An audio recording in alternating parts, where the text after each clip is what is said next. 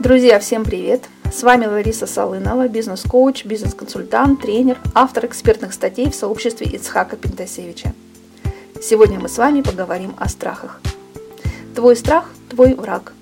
Так называется моя экспертная статья на платформе 5 сфер.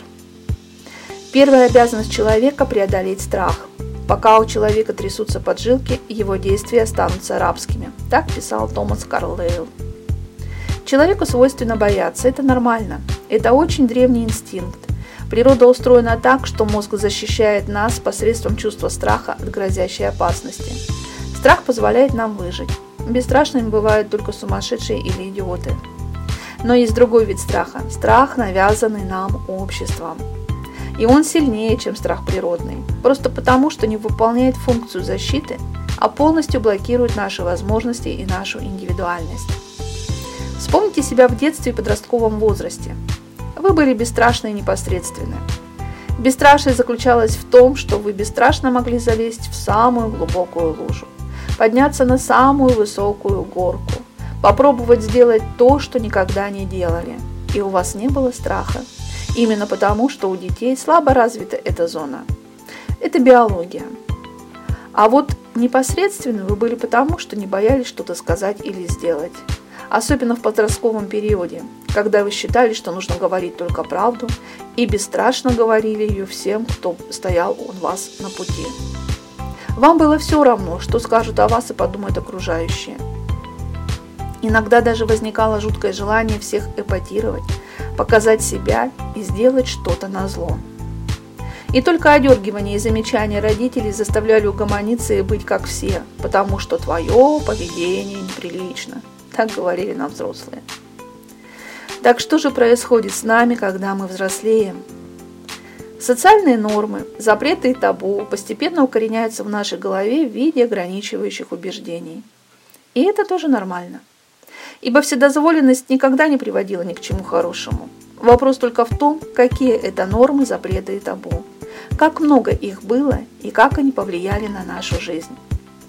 Приведу только некоторые социальные страхи, как я их называю, от которых страдают и с которыми не могут справиться взрослые уже люди.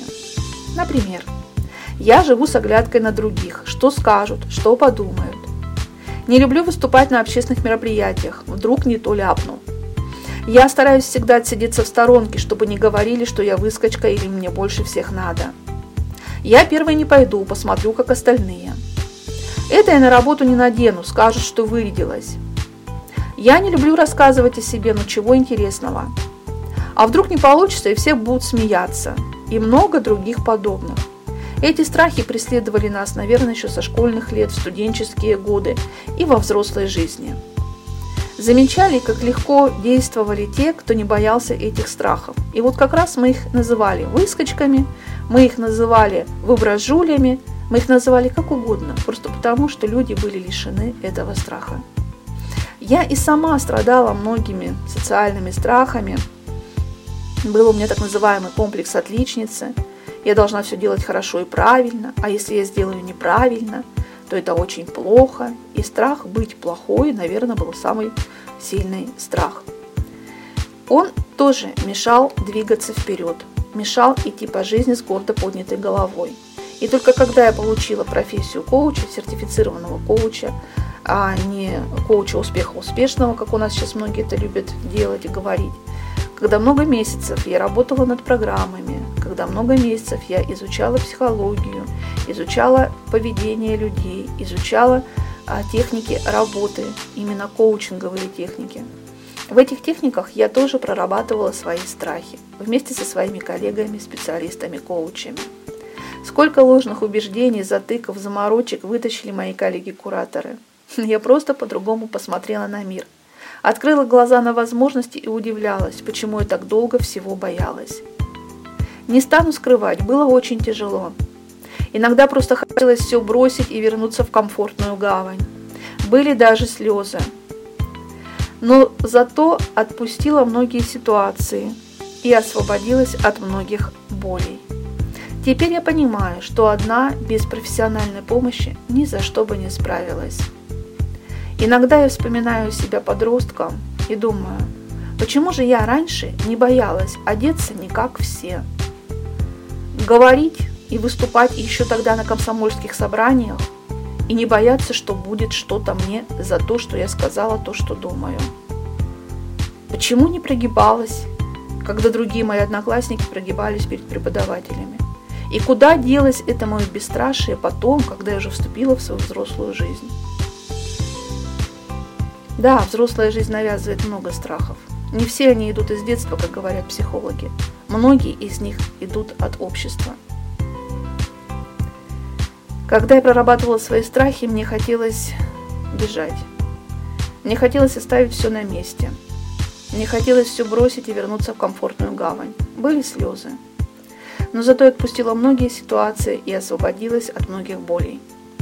Теперь я понимаю, что одна, без профессиональной помощи, я бы ни за что не справилась. Кстати, не все проходят этот путь избавления до конца. Надо работать, надо менять себя, надо быть готовым к трансформации, а это нелегко. Некоторые бросают все на полпути. А те, кто дошел до конца, смотрят на себя прежнего и понимают, что преодолели этот путь не зря. Они вышли на новый уровень развития. Им легче добиваться поставленных целей и успеха. Важно понимать, что именно навязанные обществом страхи мешают нам двигаться вперед. Важно осознавать эти страхи и важно огромное желание от них избавиться. Они как камень, который постоянно тянет нас на дно, не дает всплыть, подняться, взлететь. Для себя я поняла, мой страх – мой враг. От всех ли страхов я избавилась? Нет, пока не от всех, скажу честно. Но долгая работа еще впереди. А у вас есть страхи? Как вы к ним относитесь?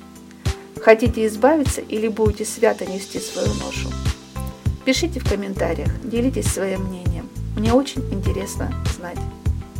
Спасибо за ваше внимание и за уделенное время.